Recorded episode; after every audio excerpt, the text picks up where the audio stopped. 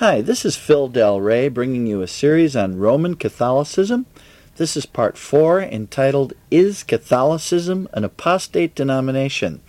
I'm speaking to you from the studio in my home, and before I get into the message, it is important that I reiterate this series is not about what an individual Catholic may or may not believe. I am convinced that there are people raised in Catholic homes who belong to Catholic churches who are saved. What is at issue here is the official position of the Roman Catholic Church, which they claim are infallible. This, however, is not to excuse any individual Roman Catholic or let him off the hook based on ignorance. If I discovered that my church was teaching heresy on the major tenets of the Christian faith, or that the pastor was involved in gross negligence or immoral behavior, at that point I too would be accountable before God, and I would share a responsibility for either getting the situation corrected or for leaving that church as a testimony to others.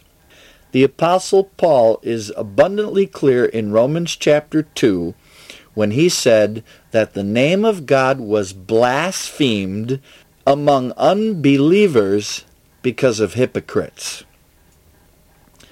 To support the Roman Catholic Church with your attendance and your financial contributions, which, by the way, the Roman Catholic Church is without question the richest entity on the face of the earth, to support them by attending and giving your financial contributions is to endorse its doctrine and its unwillingness to repent of its blatant heresy, which I have documented in the first three messages of this series. Since many of the reformers were tortured and killed in the fight to translate the Bible in the common language, there is no excuse for anyone who calls himself a Christian not knowing the Word of God and being able to defend the Christian faith. In Jude 3, we find, Beloved, while I was making every effort to write you about our common salvation, I felt the necessity to write to you, appealing that you contend earnestly for the faith which was once for all delivered to the saints. 1 Thessalonians 5:21 says, "But examine everything carefully, hold fast to that which is good."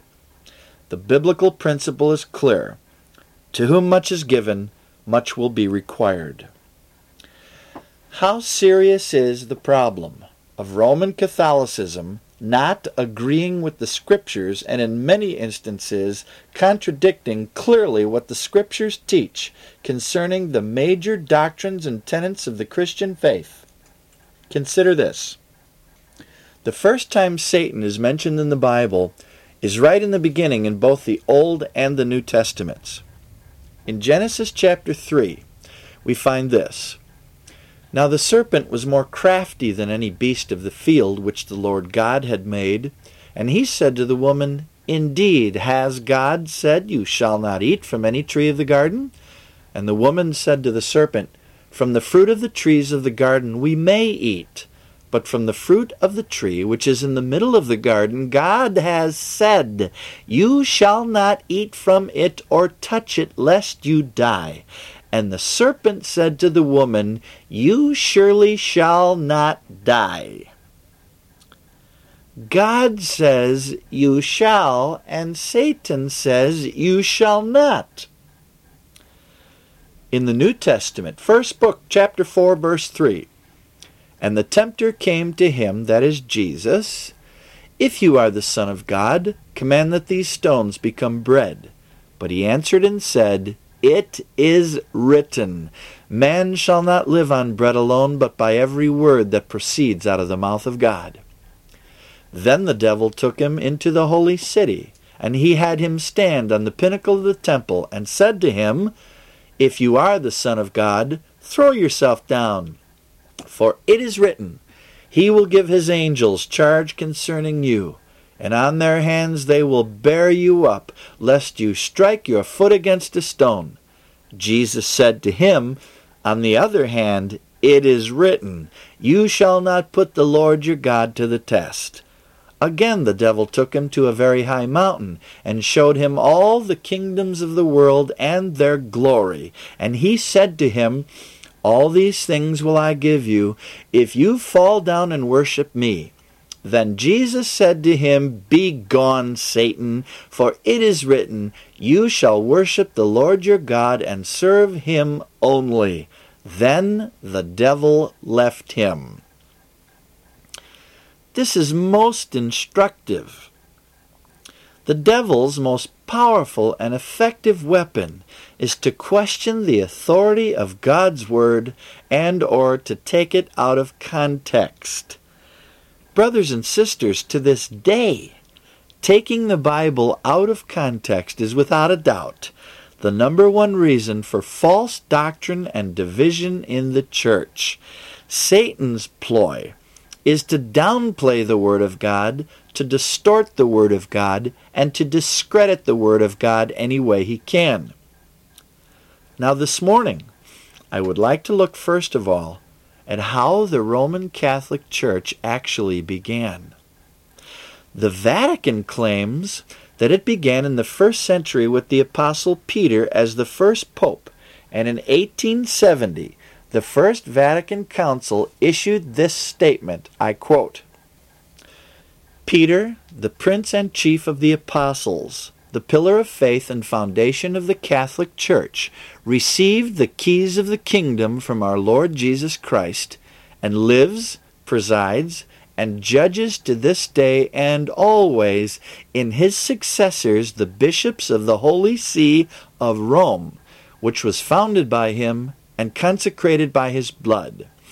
Whence Whoever succeeds to Peter in this see does by the institution of Christ himself obtain the primacy of Peter over the whole church. The Roman pontiff possesses the primacy over the whole world. Close quote. The Vatican claims to have a succession of 265 popes, going all the way back to the first century, beginning with Peter in Rome.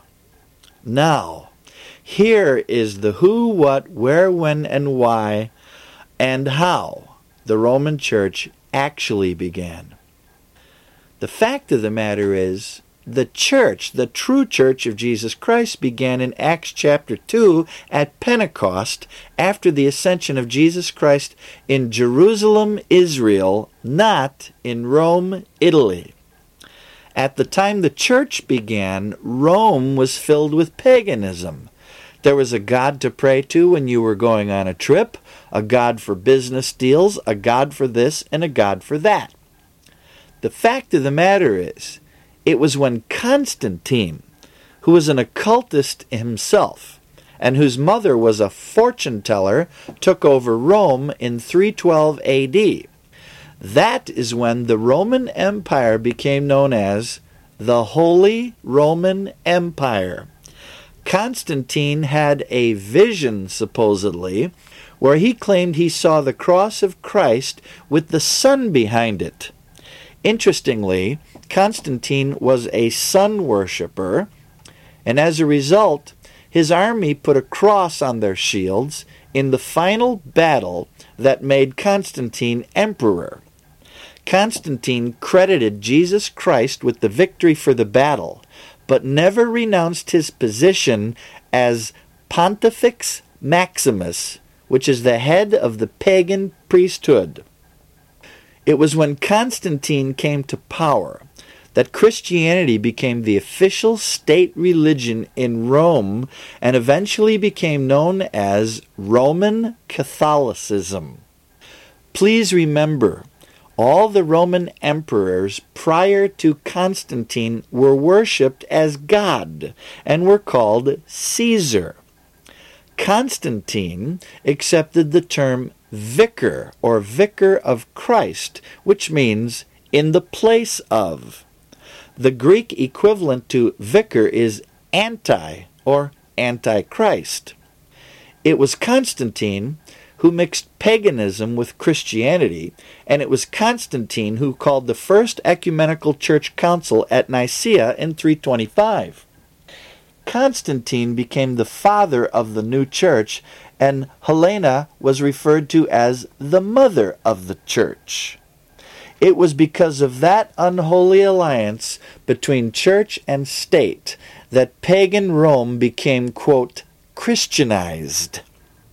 And all the proof you will ever need to discover this truth for yourself is to find the answer to the question how is it that the resurrection of Jesus Christ became known as Easter and the birth of Jesus Christ became known as Christmas? I challenge you to go to the libraries yourself and discover the truth for yourself you will discover it is when pagan Rome mixed with Christianity and Rome became Christianized. From there, it was all downhill and the heresy became worse and worse. In AD 593, purgatory was introduced. This was the idea that there was a place of fire where you could go, where you would have to go after death to further purge your venial sins, which were the sins that Christ's death on the cross could not atone for. The doctrine of purgatory gave the church absolute control over its people, since the church now claimed that it and it alone had the power to forgive sins. It also became the greatest fundraiser ever.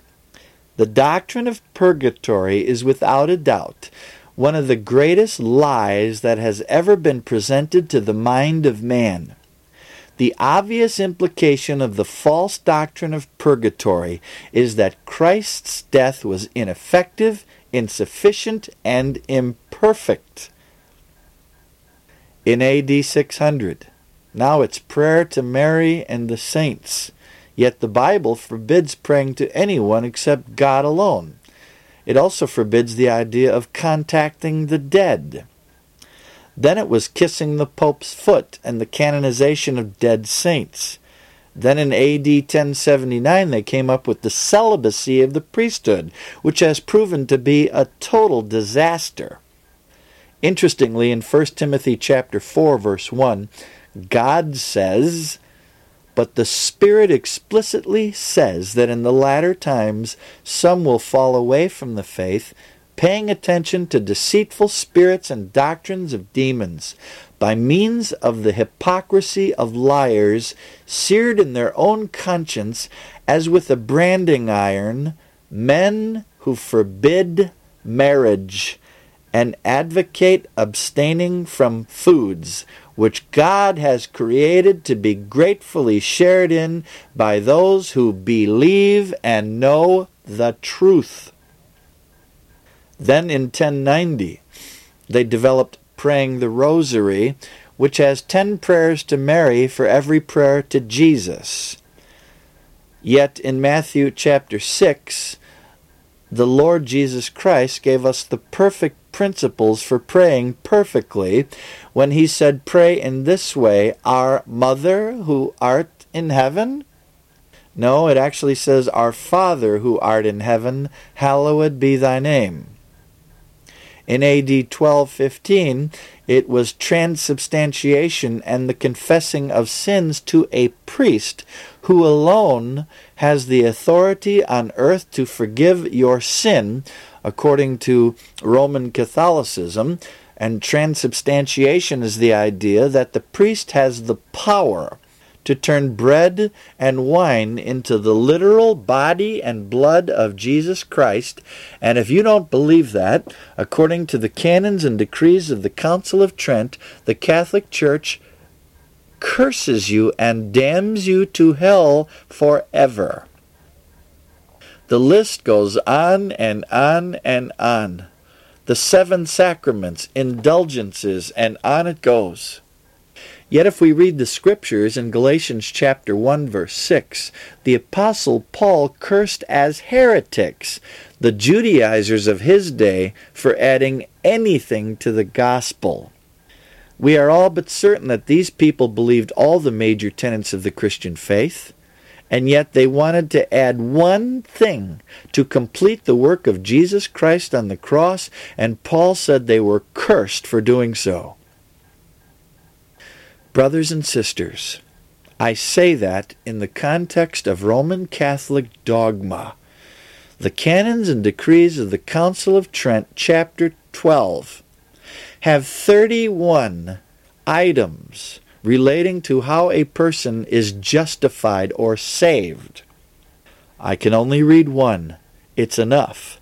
I quote No one, moreover, no one, moreover, so long as he lives this mortal life, ought in regard to the sacred mystery of divine predestination so far presume as to state with absolute certainty that he is among the number of the predestined, as if it were true that the one justified either cannot sin any more, or if he does sin, that he ought to promise himself an assured repentance.